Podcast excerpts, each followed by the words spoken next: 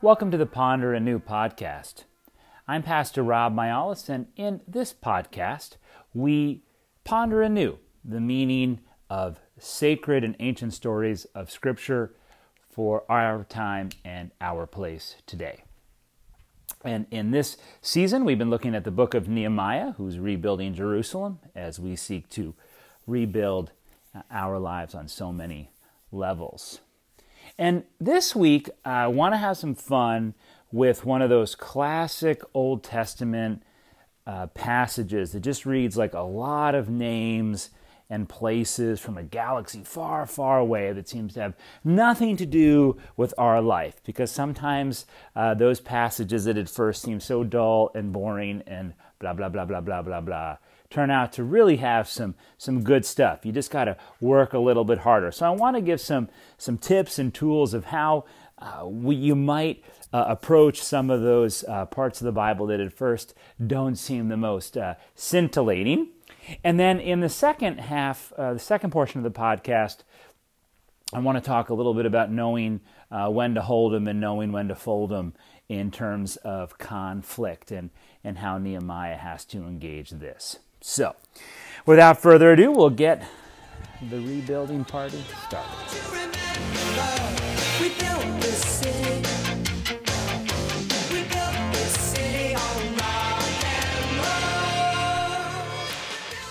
Chapter 3 begins and reads like so many parts of the Old Testament, especially, although this happens in the New Testament too, where there are just so many names and places that it just becomes sort of impenetrable.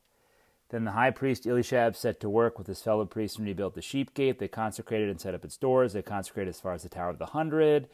And as far as the Tower of Hananel, the men of Jericho built next them, and then next them Zaccur, son of Imri, built. The sons of Hanessa built the fish gate, blah, blah, blah. Meremoth, son of Uriah, son of Hakkoz, blah, blah, blah. Meshullam, son of Berechiah, blah, blah, blah, blah. Right? It's, it, doesn't, it doesn't fly off the page that it has any sort of particular meaning for us. And there's always a way in which we can acknowledge that there's a gap between our world and the biblical world. Right? Uh, you know, we, uh, when I read the parable of the prodigal son, um, I haven't had that particular experience. There's things in there, you know, the guy helping out with the pigs, um, some of the dynamics in the family that, yeah, I probably could realize that first century Judaism would interpret those slightly differently. But the, the big picture of this story about forgiveness and faith and hardness of heart and families and ultimately God's uh, mercy, it's clear, right? You know, you kind of get it. But there's these other points where this the the cultural historical world just seems to be uh, put up a chasm between us and this original author and, and what they're trying to communicate here. So, what do we do in these parts of the Bible where it, again, it just reads like very dry ancient history that doesn't seem particularly relevant for our lives today? Well, one of the things you can do is you can just have fun um, with really the internet searching for particular names or particular places. Uh, and it used to be you would have had to go to a really fancy schmancy library at a hoity-toity theological school to get access to this, or maybe your local church library would have had it. But again, a lot of this information would have been really difficult. And now you can actually just go to Wikipedia, and I wouldn't take Wikipedia as gospel truth, but it might just spur on some things that kind of make you say, oh, wow. So in this case, I just want to look at the very first uh, place that Nehemiah talks about the rebuilding, and it is the sheep gate.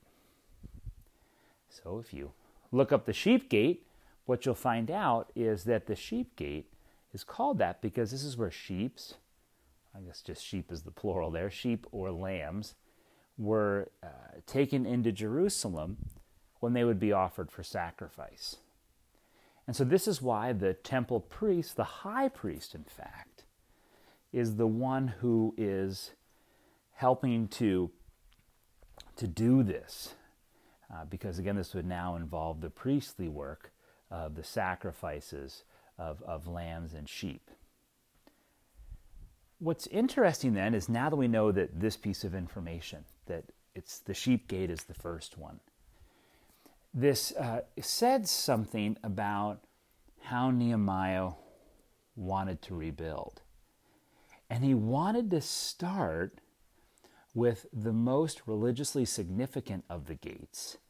He wanted to start with the gate that had to do with worship. And, and this is now we're starting to get somewhere, right? Because what this is suggesting is that the, the rebuilding wasn't just about tactics, but it was also going to build on a foundation of worship, right? That worship was going to be the foundation of the rebuilt Jerusalem.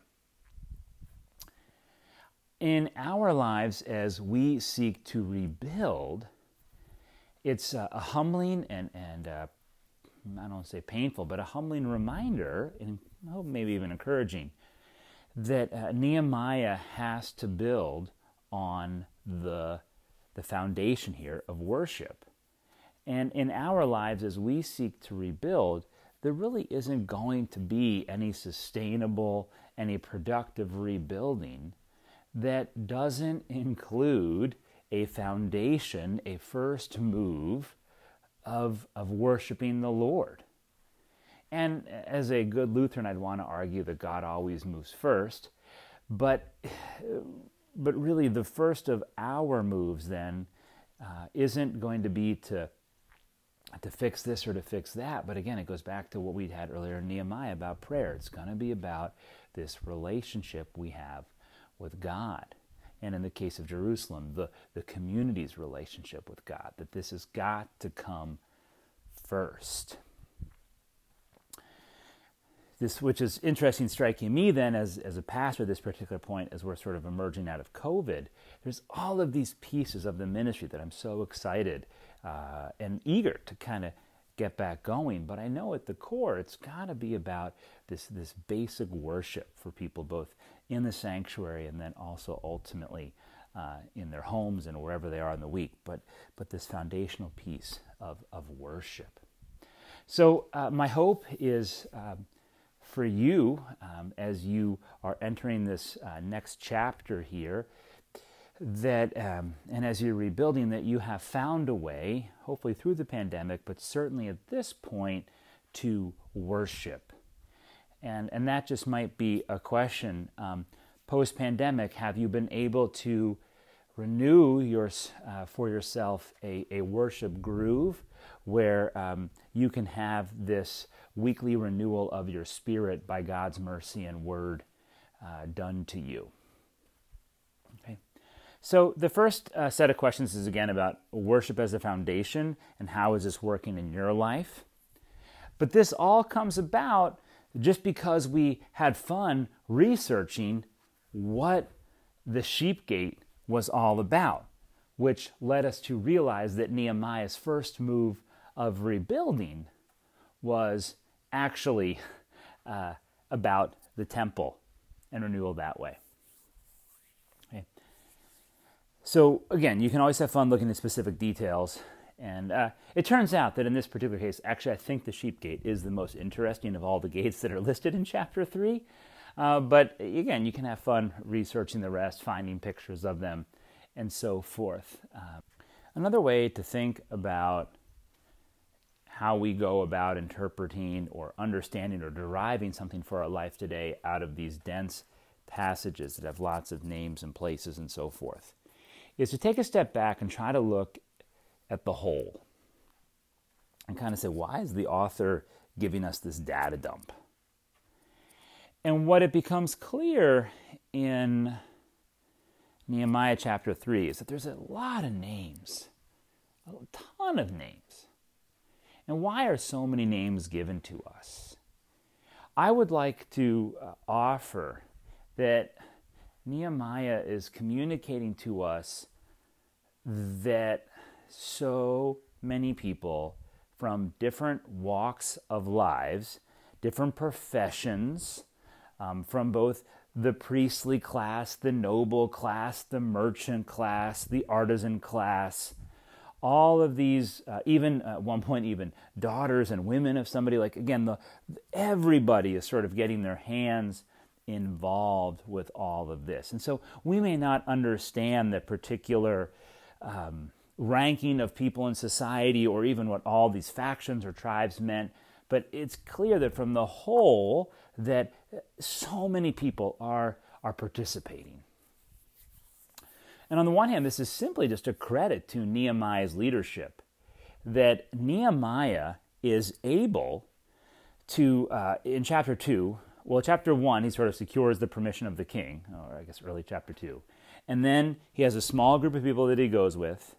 And then he uh, convinces a, a, little bit larger of a circle of, of leaders. And now he's got really everybody, almost, well, we'll get more into that, almost everybody uh, on uh, working together. And so I, I want to then uh, correct us and say Nehemiah doesn't rebuild Jerusalem. Nehemiah inspires others to rebuild Jerusalem. Again, Nehemiah doesn't rebuild Jerusalem. Nehemiah develops a team, really a tribe, uh, unites a, new, a tribe in a new purpose and, and gets them all to work together. And uh, so I guess I could ask uh, a leadership question, and then I want to ask sort of, I think, a more broad question. And the leadership question is in, in your life, when have you had to delegate because you have realized that the task at hand was greater than you could do? Uh, and when is a time in which you saw how delegation enabled a really large and awesome undertaking to be accomplished that you yourself could not have done on your own.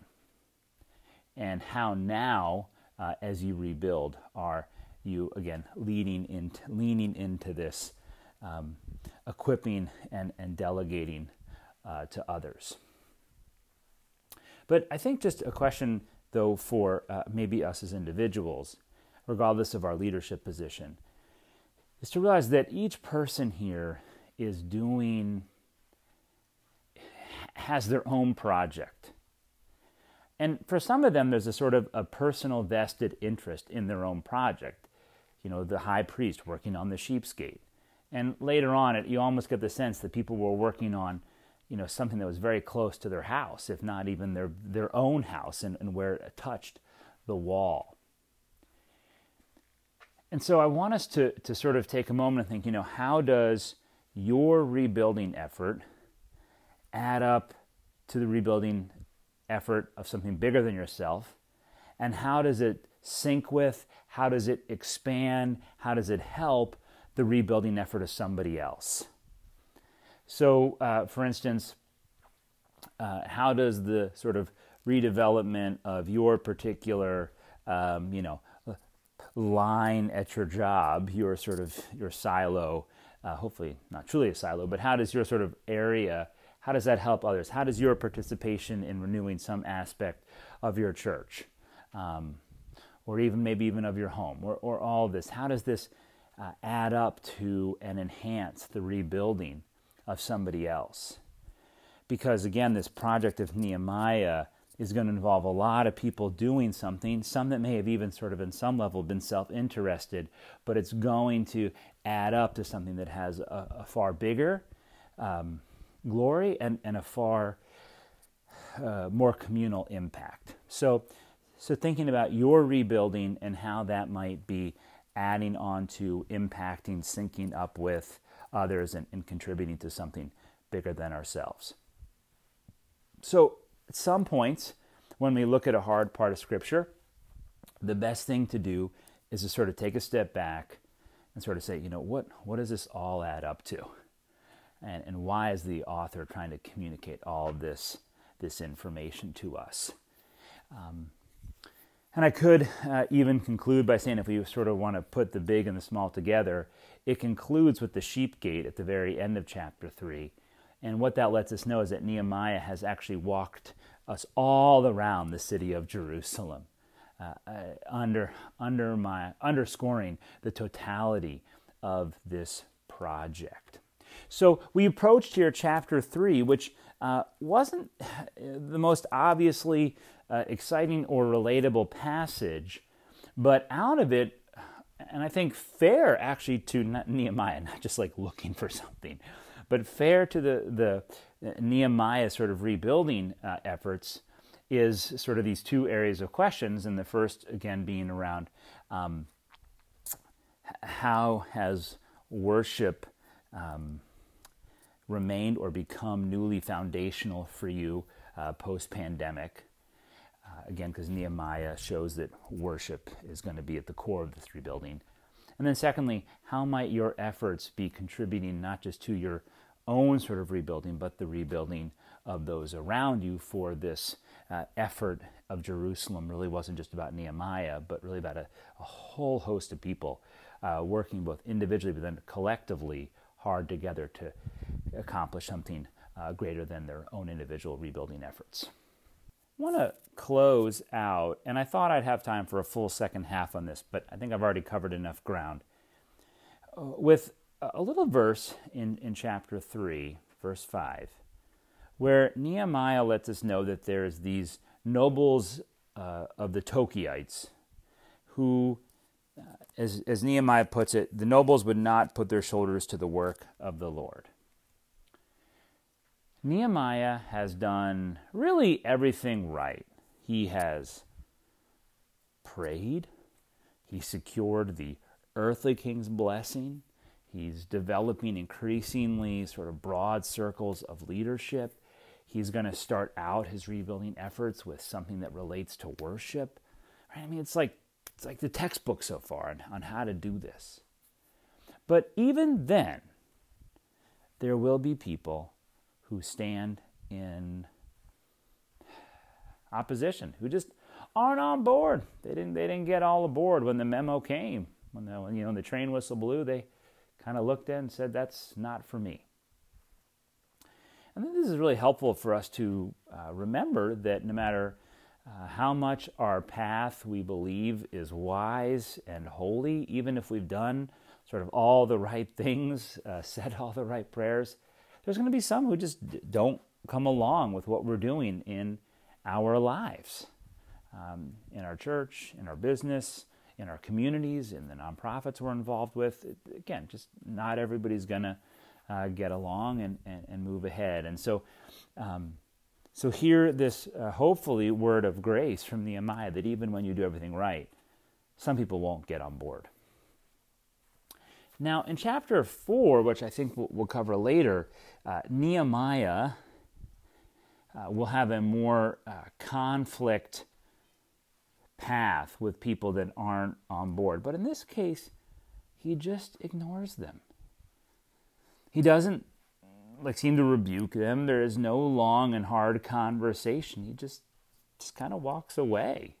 Notes it, but again doesn't really invest. And so this is kind of an interesting question. Um, who are people in your life who haven't gotten on board with what you're doing, aren't participating in what needs to happen, but you're just not going to fight them about it? Not everybody needs to have a huge conflict. But what it, it does, uh, again, suggest is the need for, and I'm going to go back to now sort of where we're driving on a lot of these pods, is uh, the need for discernment and prayer. How do we know when to hold them and when to fold them? When in a conflict situation, when somebody's not working with us, do we say, you know what? It's, it's not worth the fight. Today, I'm, I'm just going to move on. And when instead do we kind of have to say no? Like I, as Nehemiah uh, did earlier with uh, the two people, Sanballat and, and Tobiah, where he he says, you know, you guys have no place here. So in some cases, uh, he has to directly oppose. This is what he does in verse uh, 20 of chapter 2. And in other cases, he just kind of, in verse 3 5, it just seems like he just kind of walks away. So, how do you know when to hold them and when to fold them? And again, I think that goes back to what Nehemiah, the whole book, is about about this life of prayer to figure out when it's worth the energy um, to expend and when not to. So that might just be a question for you. When was a, a time when you had to make a decision about how to engage somebody who wasn't really cooperating the way they needed to? And uh, what helped you come to that conclusion that, uh, in terms of the rebuilding effort, it, it wasn't worth uh, your breath or your effort at this point to fight or oppose them? Well, I think that uh, should should exhaust and, and cover for us uh, chapter three. Well, thanks everybody for listening today. I always would enjoy hearing questions uh, from people, or if you even have feedback about content or format, you know, yeah, please please let me know. And uh, if you want to uh, meet again every Wednesday, we're meeting at a local uh, pub to the Bull's Head to talk about uh, these these passages. We know that's not possible for everyone who's on vacation or just a listener far away. And again, I would invite any kind of comments or, or feedback. I know one of my friends was was texting me a- after last week, and that's uh, totally great. Uh, and again, feel free to uh, share this with others, inviting them into this act of pondering anew as we seek to rebuild our lives. And so I'd like to conclude with a prayer. O Lord of heaven, sometimes your word seems impenetrable and confusing to us. And so we pray that you might open our hearts anew and give us skills to be able to understand what your word is meaning for us today. We pray that as we rebuild, we will continue to be mindful and to build a foundation on worship of you and your eternal mercy for us. We also pray that we might see how our efforts at this time in life is, is working to better not just our own lives in some way, but make an impact beyond ourselves and build towards something greater. And finally, we pray that as we move ahead and we inevitably face opposition, that you will grant us wisdom to know how to engage with those who seek to oppose us. All this we pray for through your Son's name. Amen.